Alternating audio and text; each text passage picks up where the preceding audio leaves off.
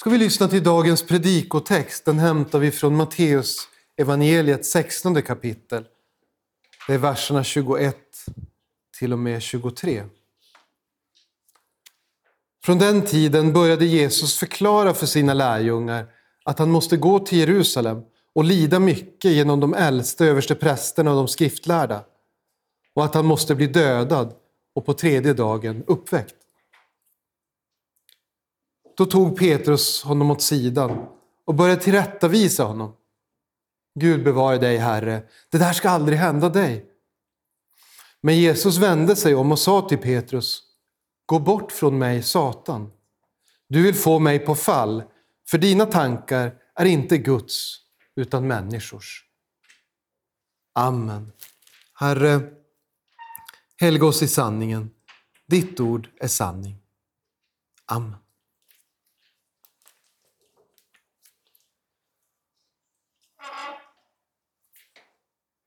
Tyvärr är det så att Guds frälsningsplan möter motstånd.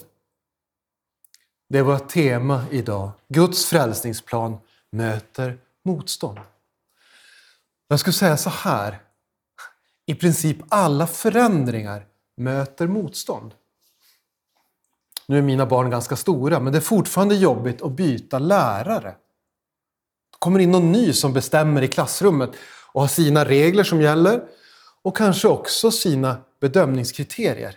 Lärare försöker bedöma på ett jämlikt sätt, men det går inte till 100 procent.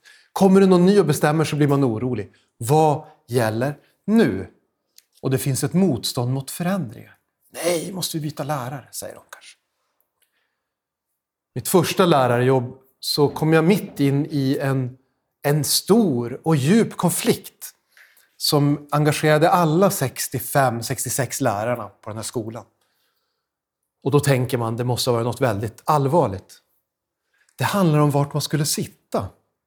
Skulle svensklärare sitta med svensklärare och mattelärare med mattelärare? Eller skulle man blanda och sitta utifrån arbetslag, vilka elever man undervisar? Det var en konflikt som inte var löst efter fyra år när jag hade jobbat där. Klart där. Förändringar möter motstånd. Varför ska det bli så här? Det kommer nog att bli till det sämre, tänker vi ibland. Jesu utbildning av lärjungarna, för de här tre åren som han vandrar med dem, är bland annat en teologisk utbildning och en yrkesutbildning. De får undervisning om Guds vilja och så får de också träna på att vara själasörjare. Men hans utbildning möter motstånd därför att de har felaktiga förväntningar på vad det ska innebära att följa Messias.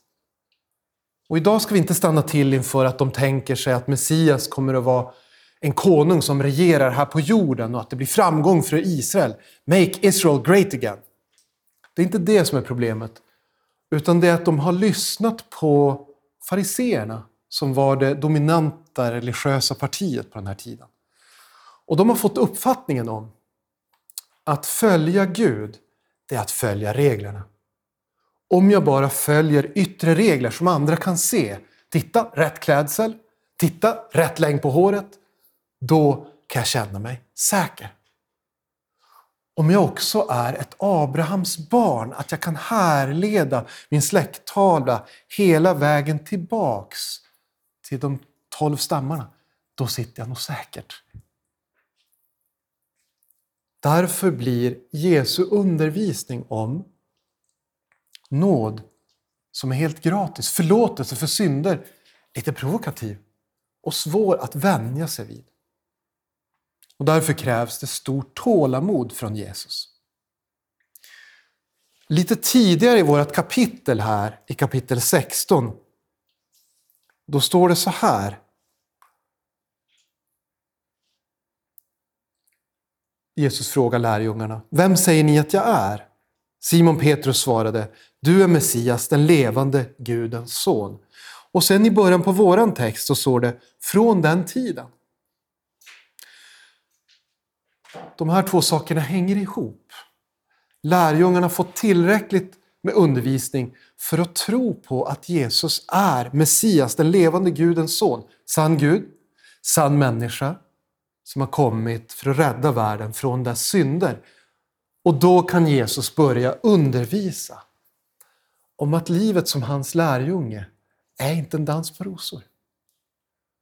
Och hans uppdrag är att dö. Och det är någonting som de har svårt att ta till sig. Och det kan, tycker jag att man kan förstå. Den lidande Messias som hänger där på korset är svår att acceptera om man tänker istället att kyrkan ska ha framgång. Och kyrkan ska regera i världen och bestämma hur saker och ting ska ligga till. Som lärjungarna hade hoppats, få regera med Jesus. Då är en lidande Messias svår att acceptera. Och i vår text idag så protesterar ju Petrus öppet också och säger nej, nej, nej, nej, nej. Jesus, det där låter inget bra. Inte ska du dö och sedan uppstå. Och när jag läst de verserna så har jag oftast tänkt att det är ju Petrus, Petrus kärlek till Jesus. Han vill inte att han ska dö. Älskar vi någon så vill vi inte att de ska dö. Framförallt inte när de är 33 år gamla. Det tror jag fortfarande att det är. Men det finns något annat också i det. Petrus har lämnat allt för att följa Jesus. Han har lämnat sin fiskebåt och sin näring. Eh, han har lämnat sin familj också. Eh, han följer Jesus, han har satsat allt på det här kortet och säger Jesus att han ska dö. Jag tror också att han blir orolig. Vad händer med mig då? Om du ska dö? I vår text idag så ser vi också någonting som är ett tema för fastan och som vi hörde om i evangelietexten. Djävulens aktivitet handlar bland annat om motstånd mot frälsningsplanen. Motstånd för Guds plan att rädda människorna från deras synder. Vi ser honom i skepnad av en orm redan i syndafallet i Bibelns första bok. Han talar till Eva och så säger han Nej, men skulle Gud verkligen ha sagt det? Tror du verkligen det? Menade han verkligen så? Och vi känner igen oss. Det är lätt att höra den rösten när vi vill göra någonting som är emot Guds vilja. Då är det lätt att höra den här rösten. Ja, men skulle Gud verkligen ha sagt att jag inte får göra det här? Skulle Gud missunna mig det här som är så gott eller njutbart eller härligt? Kan det verkligen vara så? Vi ser djävulens aktivitet i evangelietexten när han frestar Jesus i öknen. Och så säger han, om du nu är Guds son, bevisa det. Hoppa från klippan. Kasta dig ut i avgrunden. Och i vår predikotext så frestar han Jesus genom Petrus. Och därför är svaret så hårt, som man studsar till lite grann. Svaret till Petrus, gå bort ifrån mig Satan. Djävulen motarbetar Guds frälsningsplan även idag. Till exempel genom att kyrkans budskap väcker anstöt. Alltså att folk blir upprörda när de hör vad Bibeln faktiskt säger. Det är en frestelse. Det är en frestelse för oss att säga ja, men skulle Gud verkligen ha sagt så? Sidan 325 där i Bibeln. Nja. Den här oviljan att möta motstånd och viljan att smita undan bakvägen, den finns i alla oss. Den finns i alla oss. För också i människans hjärta finns motstånd mot Guds frälsningsplan. Naturligt för människan, det är att vilja klara sig själv. Ni som har haft småbarn eller har småbarn, ni känner till det här. Kan själv! Eller hur? Kan själv! Man kommer till en punkt då man inte vill ha hjälp, utan man vill visa att man är duktig. Det är bra, för det betyder att man utvecklas. Men det som inte är bra, det är att människan även i förhållande till sin Gud gärna vill säga ”kan själv”. Och därför har vi en massa olika religioner i världen som alla har en sak gemensam. Kan själv. Man vill frälsa sig själv. Inom islam så har man olika pelare Fem pelare, tror jag. Och håller man sig till dem, då ligger man bra till. Men man kan aldrig vara säker på sin frälsning. Inom judendomen så håller man fast vid Gamla Testamentets regler fast Jesus har uppfyllt dem. Och tänker, vi är fortfarande Guds folk så länge vi håller oss till de här strikta reglerna om vad vi ska äta och när och hur och hur vi ska klä oss och hur vi ska fasta och hur vi ska fira sabbat. Inom den katolska kyrkan så säger man Gud är nådig. Och därför så ingjuter han sin, sin nåd i dig så att du kan göra goda gärningar och förtjäna din frälsning tillsammans med Gud. Kan själv, eller hur? Ibland är det mycket, mycket mindre än så. Man säger i många karismatiska samfund så här. Människan kan inte göra någonting för sin frälsning förutom att öppna sitt hjärta och ta emot Jesus. Det är det enda villkoret. Och Det som kanske är den vanligaste livsåskådningen i Sverige idag, även om många som håller sig till det inte skulle säga det själva. New age, alltså att man blandar. Man tar lite här och där från en sorts buffé av religioner och så plockar man det man själv vill ha. Där säger man, bara jag gör mitt bästa och på något sätt sprider positiv energi i kosmos, då borde jag ligga bra till. Kan själv. Alltså, vi har ett motstånd i vårt hjärta, alla människor, mot att frälsningen skulle vara fri och gratis. Kan det vara så enkelt? Det är svårt att tro på.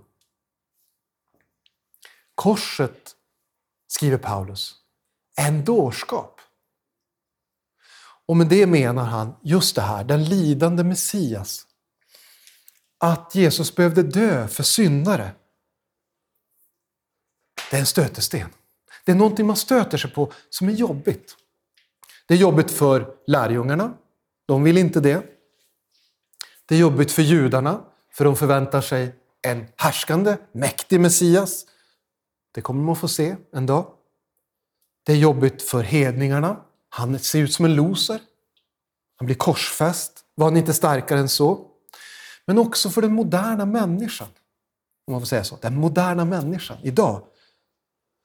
För när vi ser på korset så känns det grymt. Eller hur? Måste verkligen Jesus dö?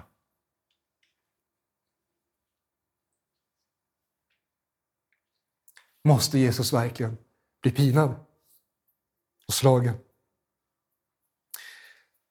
Men den moderna människan, även inom oss, har inte förstått syndens allvar då. Syndens lön är döden. Jesus säger, jag måste gå upp till Jerusalem. Varför det? För han älskar dig.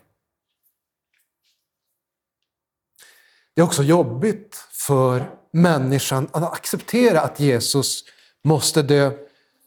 För det betyder att vi bar på en skuld.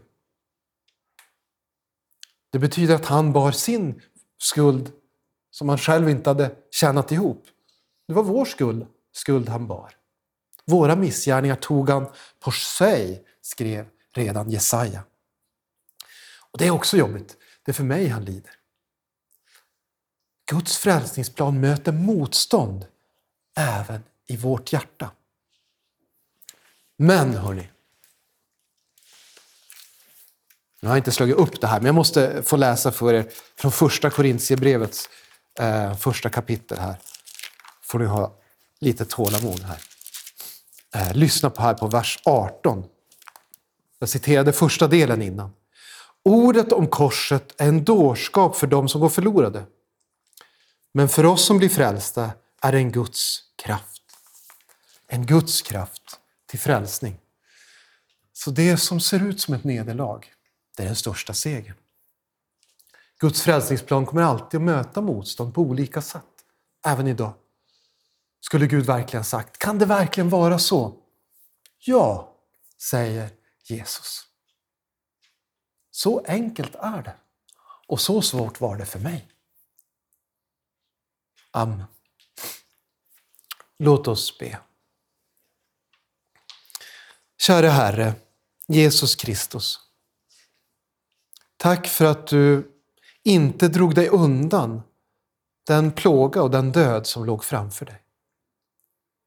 Tack för att du vandrade de tunga stegen, först upp till Jerusalem och sen upp till Golgata, för vår skull. Tack för att du genom det har vunnit evigt liv och frid med Gud för alla de som tror. Hjälp oss, Herre, att, att klamra oss fast vid dig. Vi ber i ditt eviga namn. Amen.